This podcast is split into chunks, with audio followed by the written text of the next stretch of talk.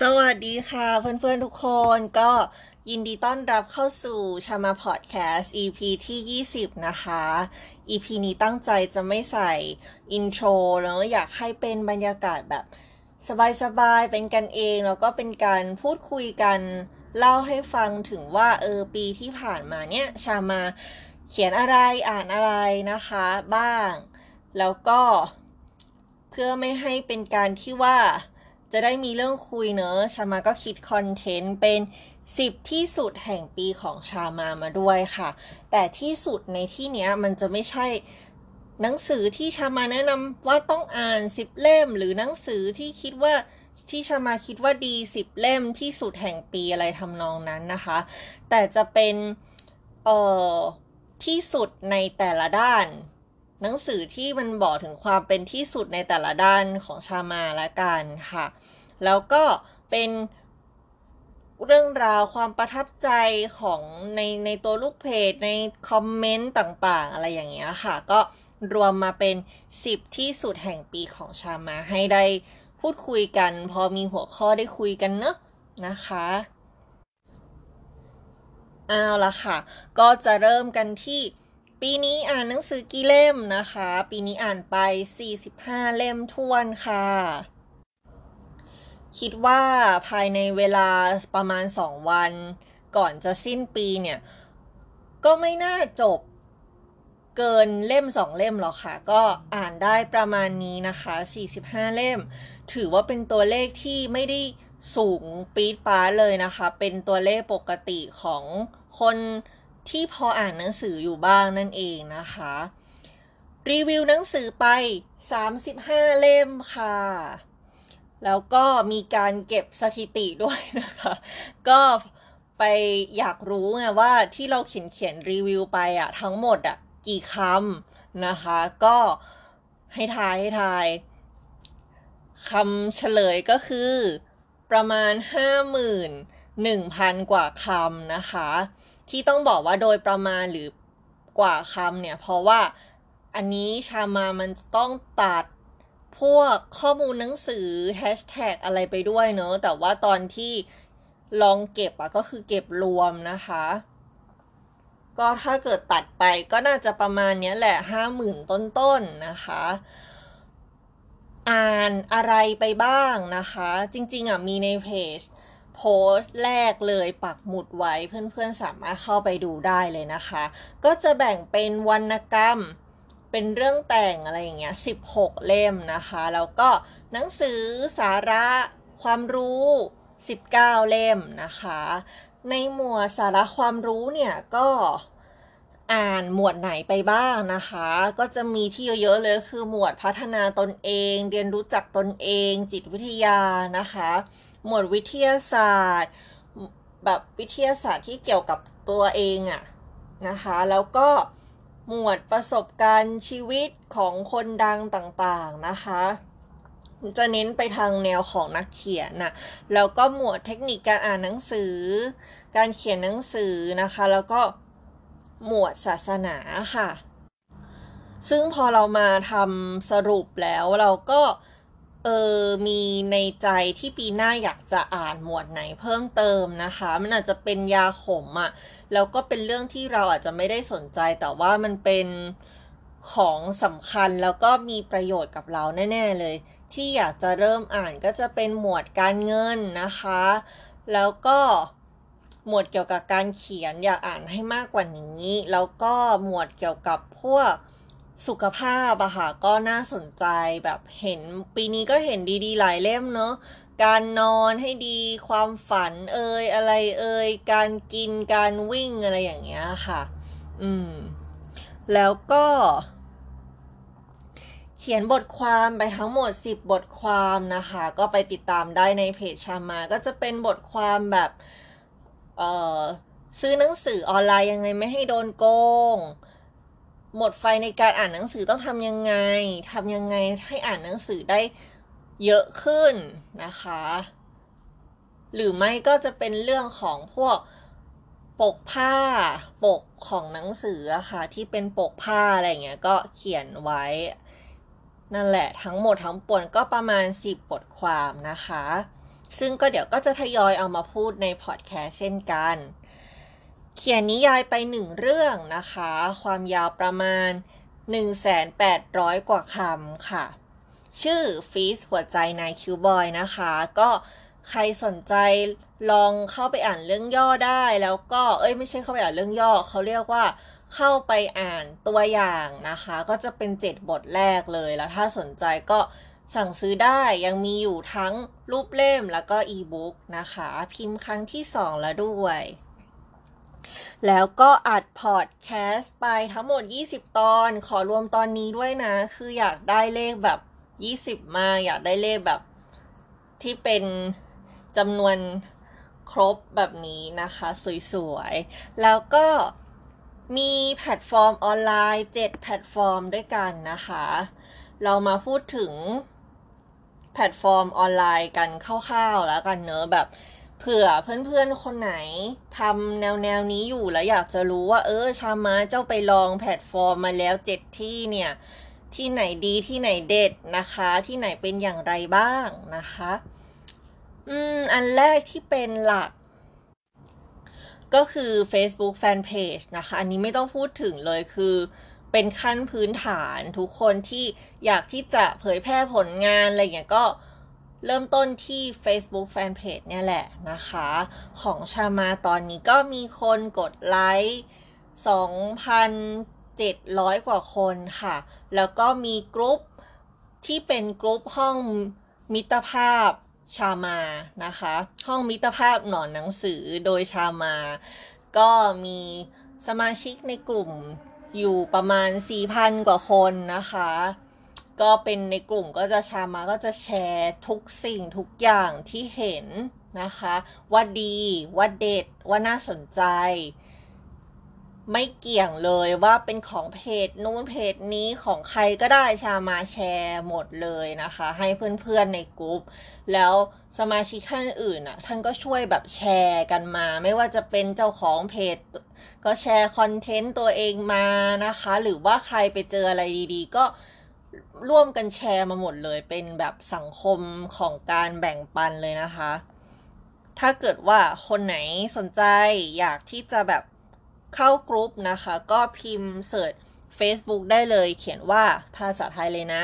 ห้องมิตรภาพหนอนหนังสือกับชามานะคะอ่า Facebook ก็มันดีไหมดีอยู่แล้วนะคะ เพราะเป็นแพลตฟอร์มที่เราคุ้นเคยที่สุด มีคนเล่นเยอะนะคะ แล้วก็แต่ข้อแอบเสียของมันคือแบบว่ามันจะไม่ค่อยมีความเป็นส่วนตัวเท่าไหร่ คือแบบเออเพื่อนครอบครัวเพื่อนที่ทำงานแชร์อะไรไปเขียนอะไรไปคือทุกคนก็จะเห็นหมดอะไรอย่างเงี้ยนะคะ ก็มีเขินบ้างอะไรบ้างกรุบกริบแต่โดยรวมก็คือดีค่ะ เพื่อนๆก็ช่วยกันกดไลค์อะไรอย่างเงี้ย ก็ ติดตามกันน่ารักมาก ๆ เลย ก็ใน Facebook เขาก็จะมีเพจที่เป็นเพจหนังสือใช่ไหมปีนี้ก็คือได้รู้จักเยอะ พอสมควรอาจจะไม่ได้เยอะมากแต่แบบแนวแนวเดียวกันหรือแบบแอดมินเพจที่น่ารักน่ารักหลายๆคนอย่างเงี้ยก็ได้รู้จักกันได้แบบมีมิตรภาพดีๆ ก็เป็นแบบของขวัญที่ล้ำค่ามาก ๆ เลยนะคะ Facebook Fanpage จบไป ไปต่อกันที่ IG ค่ะ IG เนี่ยชอบมากเลยนะคะ เพราะว่าเล่นง่ายสำหรับเราเราถนัด IG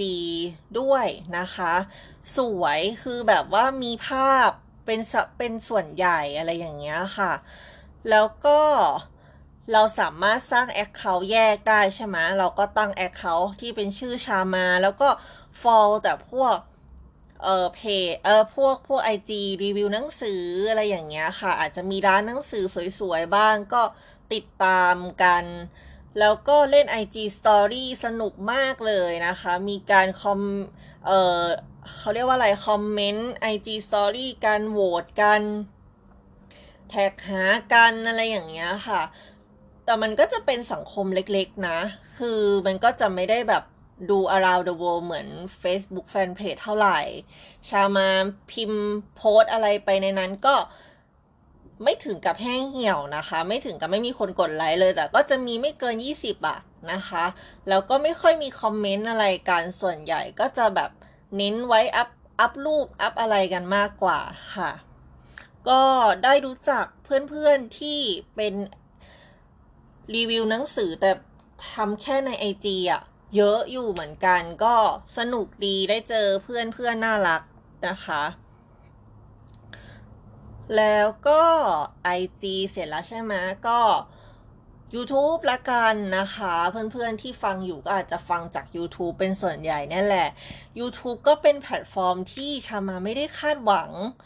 การตอบรับมากมายเลย เพราะว่า คือเราไม่ได้เปิดหน้าใช่ไหมเราทำเป็นแบบพอดแคสต์ก็ไม่รู้ว่าจะมีใครมานั่งเปิดฟังไหมอะไรอย่างเงี้ย แต่ปรากฏว่ามีนะคะ พอมีเลยแล้วก็มีคน subscribe เรื่อยๆ มีคนคอมเมนต์เรื่อยๆนะคะ ก็แบบขอบคุณมากๆมาก ๆเลยนะคะ อืมแบบเป็นกำลังใจที่ดีมาก ๆแล้วก็ที่น้าเน็กเขาเคยบอก ถ้าใครรู้จักน้าเน็กที่นาเน็ก เขาไลฟ์แล้วเขาจะชอบพูดว่า เออนิสัยคนในในใน Facebook กับใน YouTube ต่างกัน ใน Facebook จะเป็นสุภาพหน่อย เป็นมองโลกในแง่บวกหน่อยอะไรอย่างเงี้ยค่ะ แต่ในเฟใน YouTube จะแบบเกี้ยวกราดหน่อยจะตรงตรงผงผางหน่อยอะไรอย่างเงี้ย แรงๆ แต่ชามารู้สึกว่าพอมาเล่นนะ อาจจะเป็นเพราะคอนเทนต์ชามาด้วยนะ ไม่ไม่เจอคอมเมนต์ใน YouTube แย่ๆเลยนะคะ อืมแบบคนใน YouTube น่ารักมาก ๆ เลย ไม่ได้ต่างจากใน Facebook เลยนะคะ อาจจะเป็นเพราะคอนเทนต์เราด้วยแหละ คอนเทนต์แบบนี้คนแบบแรงๆ ตรงๆ เฉียวๆ เขาคงไม่ดูหรอกนะคะ อ่า YouTube จบไป ต่อไปค่ะ อันที่สี่คือ Blockdit Blockdit อืม เป็นแพลตฟอร์มที่ดีนะ แบบโดยตรงเลยเนอะก็คือเป็นเนื้อหาสาระอะไรอย่างเงี้ยเนอะแต่ชามาเนี่ย ยังเนื่องจากว่าเราไม่ได้มีเพื่อนใน Blockdit อะมันก็เลยการแบบจะไม่ค่อยมีปฏิสัมพันธ์กันเท่าไหร่นะคะ อืม แต่ YouTube ก็ไม่มีเพื่อนเนาะก็ยังแบบว่ายังพอมีคน แต่ใน Blockdit อะไม่ค่อย จะมีคนสองคนเท่านั้นแหละที่จะมาคอมเมนต์ให้กำลังใจนิดหน่อยอะไรอย่างเงี้ยตลอด แล้วก็มีบางคนตามมาใน YouTube อะไรอย่างเงี้ย แต่ว่าจะไม่ค่อยมีใครคอมเมนต์ react เท่าไหร่ใน Blockditก็เลยไม่ค่อยได้อัพเลยทุกคน แต่ตอนนี้ก็จะพอสิ้นปีก็จะค่อยเอ่ออัพอัพแล้วแล้วก็แบบตั้งเวลาเอาอะไรอย่างเงี้ยนะคะ ก็อัพไว้ไม่เสียหลายนะ เรา อุตส่าห์เขียนรีวิวมาเขียนบทความมาแล้วก็พยายามจะส่งไปให้ไกลที่สุดอะเท่าที่เราจะไกลได้นะคะ เพราะว่าเราก็เชื่อว่าคอนเทนต์เราดีอะแล้วก็มีประโยชน์จริงๆนะคะ อะบล็อกดิจบไป แล้วก็อันที่ 5 ก็คือ Ensure เขาเรียกอย่างนี้หรือเปล่าไม่รู้แล้วก็ Spotify นะคะ รวมกันเลยแล้วกันเนอะ เป็น 5 กับ 6 เลย 2 อันนี้ใน Spotify อะ มันอัพออโต้จาก Ensure ของเราอะ เราก็เลยไม่รู้ stat ของ Spotify ไม่รู้เช็คยังไง แต่ก็เช็ค stat ได้จาก Anchor นะคะ ก็มีคน ฟังอยู่นะคะ แต่ก็แต่ก็ไม่ไม่ได้มากมายอะไร ก็เป็นหลักพันอะไรอย่างเงี้ย อืม ก็สนุกดีไม่ไม่ได้สนุก มันไม่มีคนคอมเมนต์ทุกคนมันมีแต่คนฟัง เออ แต่ว่าหมายถึงว่าวิธีการอัปโหลดอะไรเงี้ย สะดวก friendly ต่อคนอัพดีนะคะสำหรับ e n s u r e แล้วก็มี stat ให้ดูอย่างเงี้ยก็ ผู้ฟังก็อายุน้อยกว่าชามานิดหน่อยสองสามปีรุ่นๆกันนะคะ แล้วก็เป็นเพศหญิงมากกว่าอะไรอย่างเงี้ยเขาก็บอกสแตทให้ อืม แต่ Spotify นี่ไม่ได้เช็ค เขาก็จะมีบอกเหมือนกันในเอนชอว่ามีคนฟังเท่าไหร่ แต่ก็ไม่ได้ไม่ได้อะไรมากนะคะ ข้ามไปอันที่ 7 เลย แพลตฟอร์มอันที่ 7 ก็คือ Twitter นะคะ Twitter เนี่ย ชามาลองจริง ๆ แล้วอะเป็นนักส่องมากกว่าในทวิตเตอร์อะไม่ไม่ค่อยโพสอะไรนะคะ เพราะว่าไม่ค่อยถนัดใช้ยังไม่ค่อยเป็นนะคะ อืม ก็เลยส่องดีกว่าอย่างเดียว แล้วก็ปีหน้าก็อาจจะไม่ได้อัพอะไรเท่าไหร่ในทวิตเตอร์นะคะ แต่ที่เน้นจริง ๆ เนี่ยก็คือ Facebook YouTube IG ปีหน้า คิดในใจนะอยากทำอยากทำบล็อกเหมือนกัน คือทำเว็บเลยอะไรอย่างเงี้ย แต่ว่าไม่รู้จะสามารถไหมอะ แล้วก็จริงๆเคยทำพวกบล็อกแบบ ตอนไดอารี่หับตอนยินตาโฟอะไรอย่างเงี้ยเนอะก็พอมีพอทำเป็นบ้าง WordPress อะไรอย่างเงี้ยก็พอได้อยู่แต่ว่ามันอาจจะ เยอะเกินไปในการทำคนเดียวอะไรอย่างเงี้ยค่ะ ชามาก็อยากจะให้ความสำคัญที่ตัวคอนเทนต์มากกว่า อืม แต่อยากดูนะ อืม จบไปนะคะสำหรับแพลตฟอร์มทั้งหมดทั้งมวลก็รีวิวให้ฟังแล้วก็ประมาณนี้นะคะ ใครยังไม่มีแพลตฟอร์มอันไหนก็ไป follow ไปกดไลค์กันไว้นะคะ เป็นกำลังใจให้กันแล้วก็จะได้ไม่พลาด คอนเทนต์ดีๆน้ำดีจากชามานะคะ ต่อไปค่ะก็คือเราจะมาพูดกันถึง 10 ที่สุดแห่งปีของชามาบ้างนะคะ จะมีที่สุดในด้านไหนหนังสืออะไรยังไงบ้างเดี๋ยวตามรับฟังได้เลยนะคะ ที่สุดแรกนะคะ ที่สุดแห่งปีอันแรกก็คือ หนังสือที่น่ารักปุ๊กปิ๊กที่สุดแห่งปี ของชามานะคะ ก็ต้องยกให้เล่มนี้เลย ฉันไม่ชอบคนทั้งโลก ฉันชอบแค่เธอคนเดียวนะคะ ใด ๆ คือดีมากทุกคนคือแบบหวานโรแมนติก แล้วก็ คือน่ารักอะ่ะ มันแบบเป็นเรื่องราวน่ารักคนสองคนนะคะ เป็นชาวจีนเนาะเป็นคน เป็นคู่ที่เป็นเรื่องจริงด้วย based on true story นะอาจจะมีการแบบเสริมเติมแต่งเข้ามาบ้าง แต่ว่ามันเกิดจากเรื่องจริงนะคะ เป็นคู่รักชาวจีนที่เขาเจอกันตั้งแต่ตอนเขาเป็นอยู่โรงเรียนเลย เป็นนักเรียนอยู่โรงเรียนนะคะ แล้วก็แยกย้ายกันไป แล้วก็กลับมาพบกันใหม่ แล้วก็แต่งงานอยู่ด้วยกันนะคะ แล้วแบบ ความน่ารักของเรื่องก็คือผู้หญิงอะ่ะจะเป็นสไตล์แบบ เป็นเด็กไม่ค่อยตั้งใจเรียนเท่าไหร่ เป็นคนมองโลกในแง่ดีสดใสล่าเริงอะไรอย่างเงี้ยส่วนผู้ชายก็เป็นบุคลิกตรงกันข้ามคอนทราสสุดๆอะ่ะเป็นคนเก่งรอ แล้วก็นิ่งๆเงียบๆอะไรอย่างเงี้ยค่ะ เออ แต่แบบชอบอะชอบเลยเรื่องนี้นะคะ ก็คือเป็นเรื่องที่ เป็นไม่กี่เรื่องที่ตั้งใจจะอ่านรอบสองอะนะคะ ที่สุดแห่งปีข้อที่สองของชามานะคะ หนังสือที่ชอบที่สุดแห่งปี ชามาไม่ใช้คำว่าดีที่สุด อะไรอย่างนั้นนะคะ เพราะว่าอันนี้นอกเรื่องนิดนึงเนอะ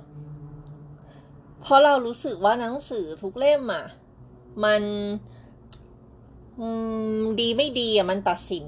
โดยเราคนเดียวไม่ได้ไงมันแล้วแต่ว่า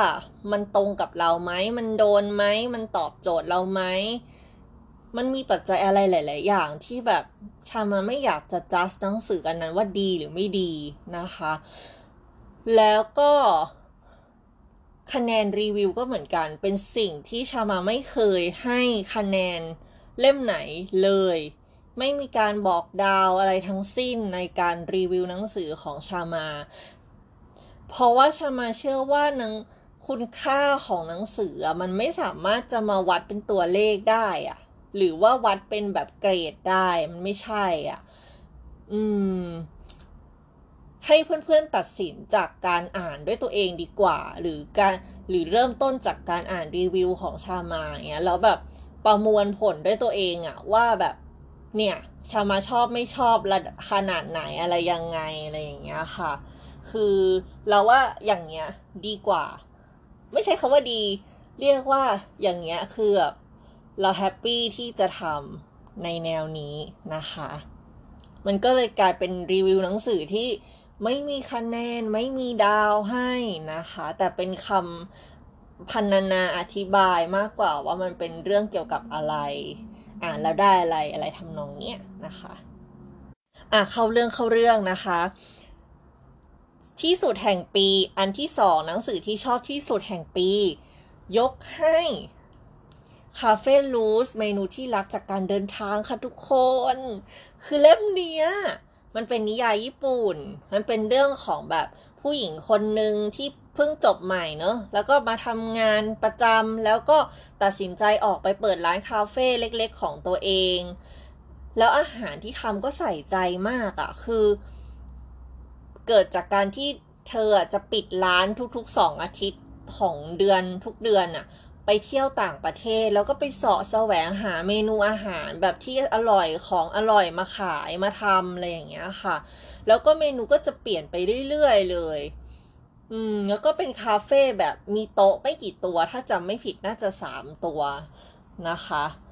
แล้วก็คาเฟ่ก็ไม่ได้ตกแต่งอะไรเลย เป็นแบบโทนมินิมอลโทนขาวอะไรอย่างเงี้ย อืม แล้วคนที่เข้าไปก็จะรู้สึกแบบ homey feel บ้านอะไรอย่างเงี้ยค่ะ คือยิ่งอ่านแล้วก็ยิ่งแบบเหมือนเพจเราอะ มัน represent เพจชามามาก ๆเลย คือชามาเปรียบตัวเองเหมือนเป็น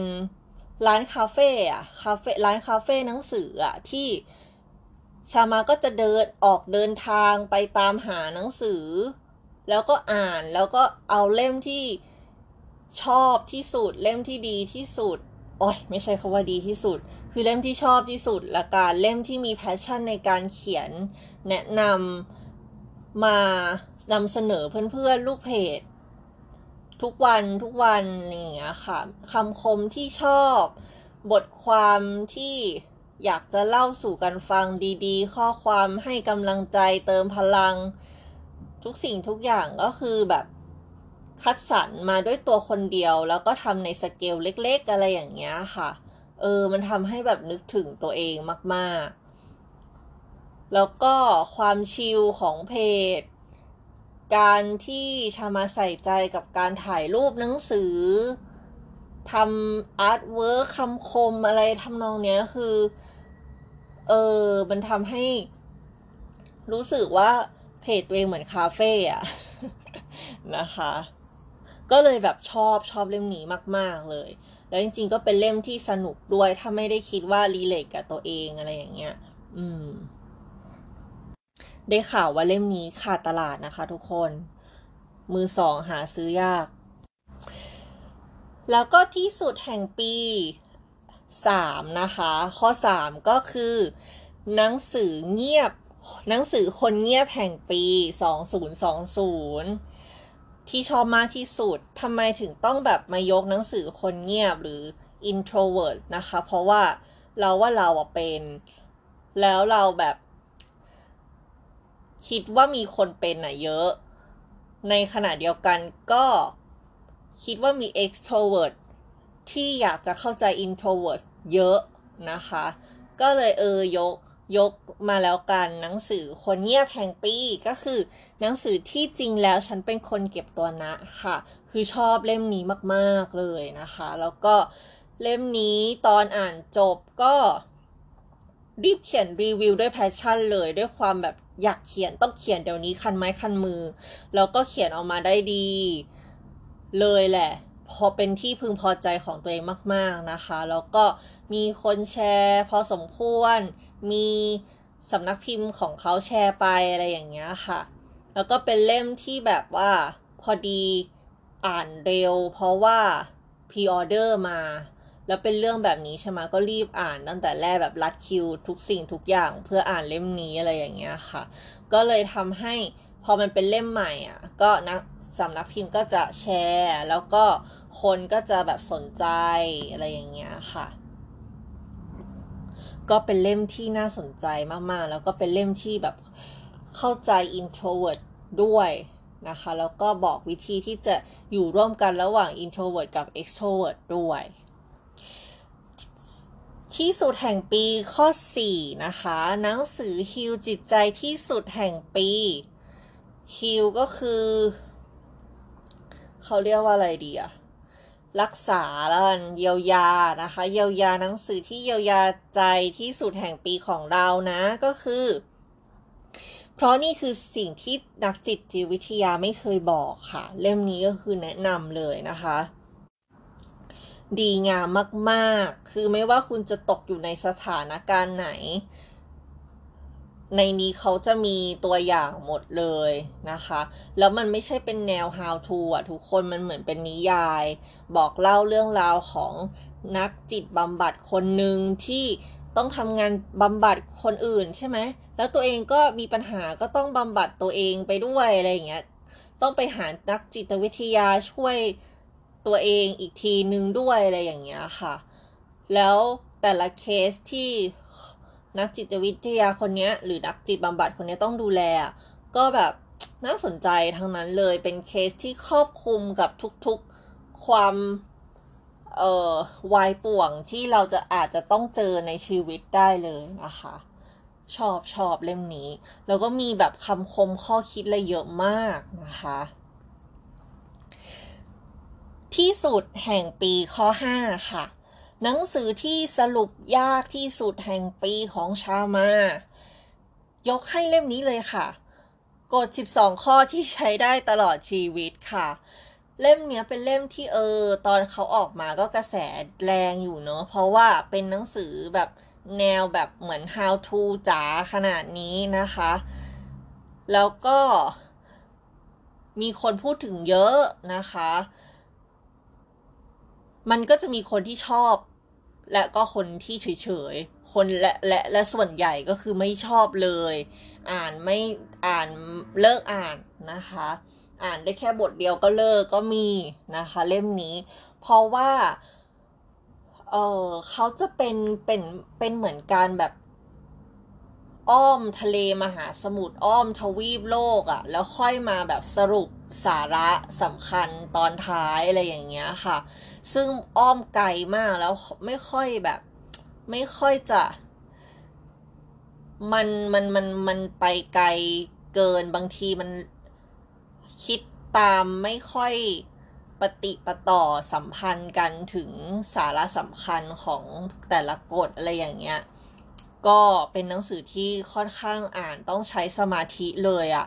แล้วก็หนาด้วยนะคะ ต้องแบบโฟกัสอะว่าแบบอะตอนนี้ฉันกำลังอ่านกฎนี้อยู่นะ ถึงแม้เธอจะอ้อมไปทวีป แต่ฉันก็อยู่ที่กฎนี้อะไรอย่างเงี้ย เราจะได้แบบยึดมีหลักยึดได้ เออ แต่ว่าก็เป็นหนังสือที่ดีนะ เราว่า อืม ไม่ได้เป็นหนังสือที่ดีเรียกว่าเป็นหนังสือที่เราชอบเราไม่ได้ เออรู้สึกว่ามันเป็นหนังสือที่ ไม่โอเคหรืออ่านไม่จบ เราก็อ่านมาจนจบนะคะ แล้วก็แต่สิ่งที่เป็นที่สุดแห่งปีก็คือนางสรุปยากอยู่พอสมควรทุกคนด้วยความที่น้องเป็นแบบนี้น้องมีความแบบอ้อมทะเลอ้อมมหาสมุทรอะนะคะใช้ใช้ใช้ใช้พลังงานพอสมควร แต่ก็สนุกตอนที่สรุปหนังสือเล่มนี้ก็สนุกมาก ๆ เลยนะคะ คือชอบเป็นคนงานอดิเรกคือ สรุปหนังสือเล่น รีวิวหนังสือเล่นนะคะ ที่สุดแห่งปีข้อ 6 คอมเมนต์นักเขียนจากหนังสือที่รีวิวที่น่าจดจำที่สุด ยกให้เล่มนี้เลยค่ะ หยดน้ำหวานในหยาดน้ำตา เล่มนี้เป็นเล่มเป็น based on true story อีกแล้วของนักเขียนสองคน เขาเป็นคู่รักกันทุกคนแล้วเขาก็อยู่ไปอยู่ด้วยกันห้าห้าปีนะคะ อืม ถ้าจะไม่ผิดนะ ไปอยู่ด้วยกันประมาณห้าปี ตลอดยี่บสี่ชั่วโมงเลยแล้วแบบมีความน่าสนใจมากคือแบบปกติเราอ่าน งานเขียนบันทึกส่วนตัวเงี้ยก็จะมีแบบ อะคนใดคนหนึงเป็นนักเขียนใช่ป่ะ อีกคนนึงก็เป็นคนธรรมดาแล้วก็ช่วยกัน อาจจะช่วยนิดๆหน่อยๆ ในการตรวจสอบงานเขียน ตรวจปูฟอะไรอย่างเงี้ย แต่กรณีเนี้ยคือเขาเป็นนักเขียนทั้งคู่อะ แล้วเขาอยู่ด้วยกันแล้วจะยังไงต่ออะไรอย่างเงี้ย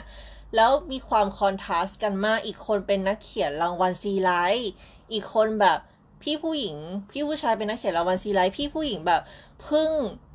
ลาออกจากงานประจำแล้วมา ตั้งใจเป็นนักเขียนเต็มเวลา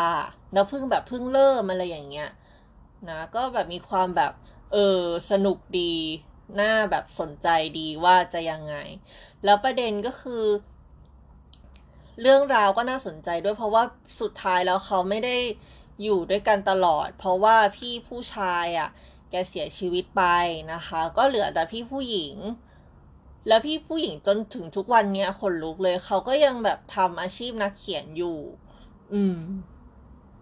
ก็แบบเป็นเรื่องที่แบบน่าประทับใจอะ่ะ แล้วผู้เล่มเนี้ย พี่ผู้หญิงเขียน ชื่อพี่ภูอุรุดาโควินเนี่ยนะคะ แล้วเขียนดีมากทุกคนเขียนสนุกมาก คือ เราเขียนเราเราได้พูดถึงเล่มนี้ไว้ใน EP ที่ 18 แล้วไปเปิดย้อนดูได้ถ้าสนใจนะคะ ว่าเรารู้สึกยังไง เออแบบเดี๋ยวมันก็จะซ้ำกับที่เคยพูดไปแล้วใช่ไหมอะนั่นแหละ ปรากฏว่าเราก็รีวิวหนังสือเล่มนี้ เป็นอีกเล่มหนึ่งที่พออ่านจบแล้วมี passion แบบอยากเขียน คันไม้คันมืออยากเขียนรีวิวเดี๋ยวนั้นเลยนะคะ แล้วตอนเขียนก็คือสนุกมาก แล้วพอเขียนจบอะ่ะ ก็ไม่กล้าให้พี่เขาดู คือปกติก็จะมีการถ้าเกิดว่า ที่เคยเห็นเขาทำกันบางทีเขาก็จะแท็กเลยใช่ไหมในโพสต์ บางทีเขาก็จะส่งลิงก์ให้อะไรอย่างเงี้ยแต่เราอะไม่กล้า เพราะเราไม่ได้รู้จักเขาเป็นการส่วนตัว แต่ว่านิยมชมชอบเขาแหละ อยากให้เขาได้อ่านแหละ คิดว่าแบบ เออคนเป็นนักเขียนอะถ้ามีคนพูดถึงงานเขียนมีคอมเมนต์แสดงความคิดเห็นอะไรเงี้ยเขาน่าจะอยากอ่านอะไรเงี้ยค่ะ แต่ก็ไม่ไม่ได้มีโอกาสให้ จนกระทั่งพี่เขาเปิดกูเฟซบุ๊กอูรุดาออนไลติ้งแล้วเราก็เข้าไปด้วยใช่ไหมแล้วเขาก็ให้มีโพสต์แนะนำตัวเองอะไรเงี้ย เราก็ถือโอกาสได้โอกาสพอดีก็เลยแนะนำตัวไปแล้วก็แนบลิงก์ไปให้พี่เขาบอกว่าหนูเขียนรีวิวถึงนะคะเล่มนี้อะไรอย่างเงี้ยแล้วพี่เขาเข้ามาอ่านจริงๆทุกคน แล้วเขาคอมเมนต์ด้วยแล้วเขาก็คอมเมนต์ว่าแบบ เออเขาแบบร้องไห้ ที่ได้อ่านรีวิวของเราอะแล้วเขาก็รู้สึกว่าเราอะเข้าใจสิ่งที่เขาต้องการจะสื่อครบถ้วนอะไรทำนองนั้นอะคือแบบเราก็รู้สึกดีมาก ๆ เลยนะคะ มันเป็นความรู้สึกประทับใจที่สุดเลยอะอืม แล้ว เหมือนพี่เขาอะก็จำจำเราได้ด้วย ใน เนี่ยเพิ่งไปเรียนกับเขามาที่เป็นคลาสของพอดของเจ้าของเดียวกับริเดอรี่อะนะคะแล้วแบบพอเราไปให้พี่เขาเซ็นลายเซ็นใช่ไหมเราก็บอกว่าชามาค่ะอะไรเงี้ยเขาก็แบบจำได้อะไรอย่างเงี้ยมันก็เป็นความรู้สึกว่าแบบเออพี่เขาเป็นคนใส่ใจนักอ่านของเขามาก ๆ เลยอะไรอย่างเงี้ย อืม ค่ะ ต่อไปที่สุด ข้อที่ 7 นะคะ ที่สุดแห่งปีข้อที่ 7 รีวิว ที่มีคนแชร์เยอะที่สุดแห่งปีนะคะ ชามาจะไม่ค่อยได้คอมเมนต์เท่าไหร่ แรกๆอะจะมีคอมเมนต์แต่จะมีที่เยอะอะก็คือเขาจะเน้นแชร์กันนะ คอนเทนต์สรุปรีวิวของชามานะคะ อาจจะแบบว่าเก็บไว้ก่อน คนนี้เขียนเยอะจัง ฉันยังยังไม่อยากอ่านตอนนี้ขอแปะไว้ก่อน เดี๋ยวค่อยมาอ่านอะไรอย่างเงี้ยนะคะ ก็จะเป็นหนังสือยินดีที่รู้จักฉันนะคะ ก็เพิ่งรีวิวไปเลยสดๆร้อนๆ แล้วก็ทำทำ YouTube ทำพอดแคสต์แล้วด้วย EP ที่ 19 ไปเปิดฟังได้นะคะ ก็คนแชร์ไปเยอะมาก เพราะว่าอาจจะเป็นหนังสือใหม่ แล้วก็เป็นหนังสือที่อ่านยากพอสมควรเพราะมันเป็นวิชาการนะนะคะทุกคนแต่ก็สนุกมากๆเลย แล้วก็เป็นหนังสือที่เรียกได้เต็มปากเลยว่าอ่านแล้วจะฉลาดขึ้นแน่นอนนะคะ ก็อยากให้เพื่อนๆลองดูยินดีที่รู้จักฉันนะคะ ที่สุดแห่งปีข้อที่ 8 คลิปที่มีคนดูเยอะที่สุดแห่งปี ของชามาก็คือคลิปอ้อลืมบอกไปว่าข้อ 7 เนี่ย แชร์เยอะที่สุดนับจากยอดใน Facebook Fanpage นะคะ ส่วนข้อ 8 คลิปที่คุณดูเยอะที่สุดเนี่ย นับจากใน YouTube แล้วกันเนอะ ก็คือหนังสือ Into the Magic Shop นะคะ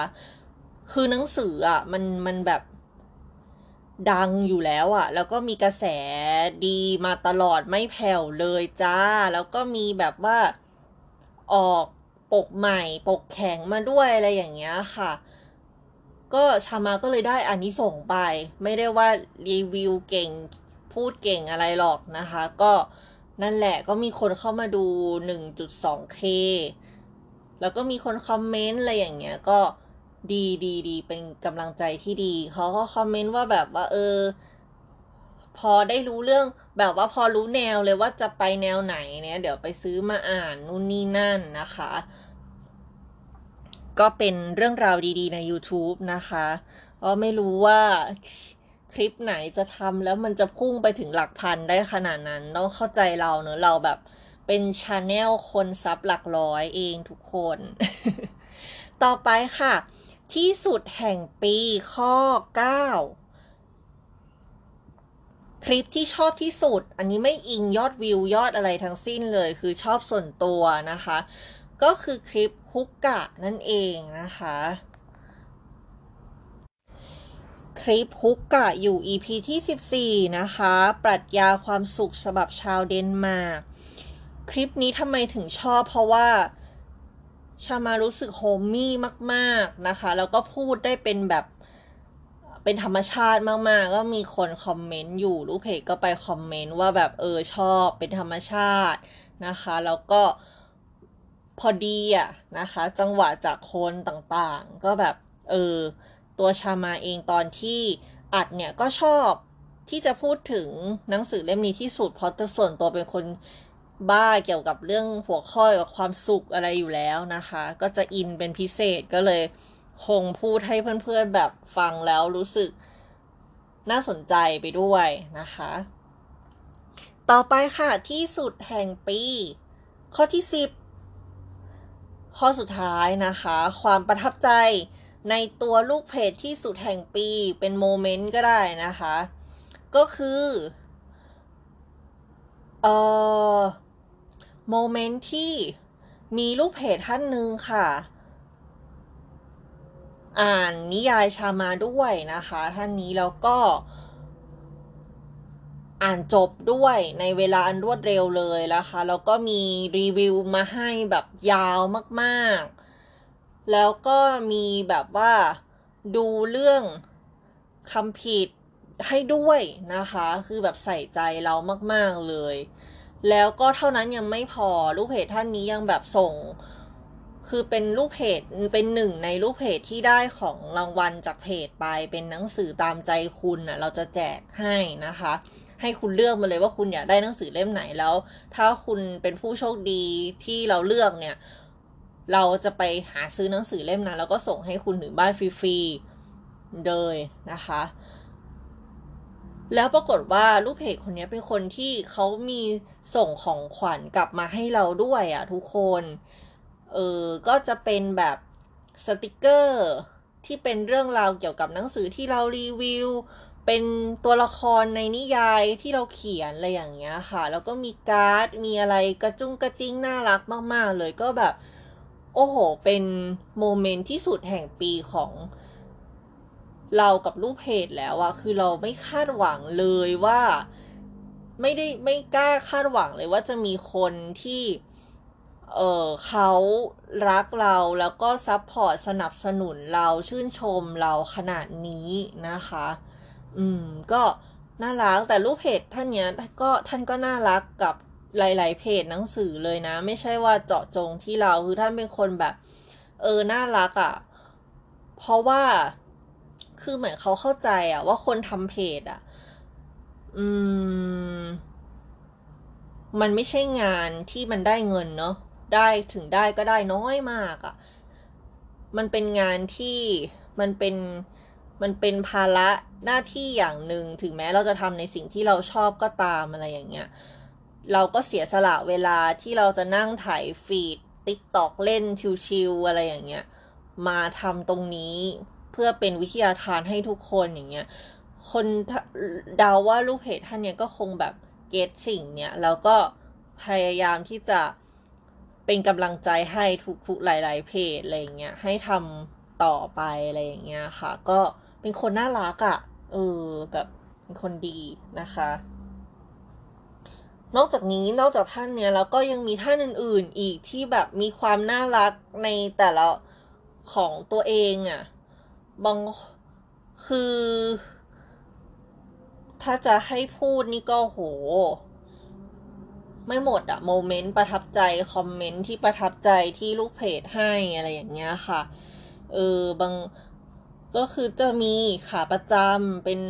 แฟนตัวยงก็จะมาแบบคอมเมนต์กดไลค์ทุกโพสต์เลย ทุกโพสต์ใน Facebook Fanpage ของชามาเนี่ย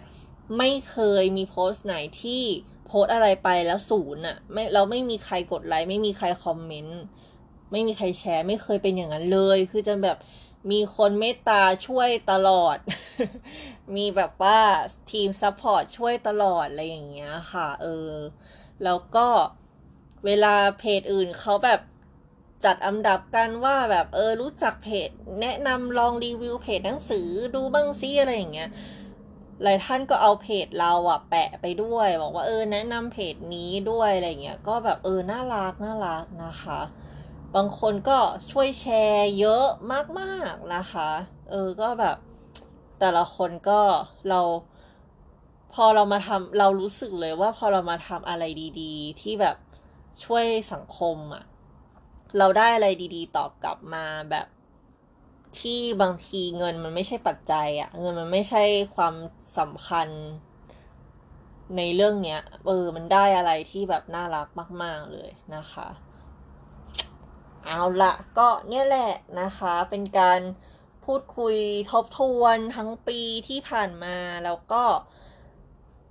ได้รวบรวมโมเมนต์ประทับใจ การประทับใจในหนังสือต่างๆ มาให้ทุกคนได้ฟังกันนะคะ แล้วเพื่อนๆล่ะ ในปีนี้ประทับใจหนังสือเล่มไหนในแง่อะไรเป็นที่สุดแห่งปีบ้าง ก็บอกเรามาได้นะเราอยากรู้ ของทุกคนเหมือนกันว่าแบบเพื่อหรือว่าจะมีใครมีเล่มไหนที่แบบตรงใจเหมือนกันบ้างก็เล่าให้ฟังได้นะคะสำหรับวันนี้ก็ต้องลาไปก่อนและก็ได้เวลาสมควรแล้วนะคะ เมาส์คนเดียวมา 40 เกือบ 43 นาทีแล้วนะคะ ขอบคุณทุกการรับฟังค่ะ ถ้าชอบก็คอมเมนต์ กดไลค์ กดแชร์ให้กำลังใจกันด้วย แล้วก็ ช่วงนี้นะคะ ดูแลสุขภาพกันดีๆ เป็นห่วงทุกคนเลยนะคะ อยากอยู่ด้วยกันนานๆ อยากให้คุณอยู่ฟังเราไปนานๆ แล้วเราเองก็อยากอยู่คุยกับคุณไปนานๆ เช่นกันนะคะ เราก็จะรักษาสุขภาพอย่างดีที่สุดนะคะทุกคน แล้วก็จนกว่าจะมาพบกันใหม่ใน EP 21 ในปีหน้านะคะ ไปแล้วนะคะ บ๊ายบายค่ะ ขอให้วันนี้เป็นวันที่ดีของทุกคนนะคะ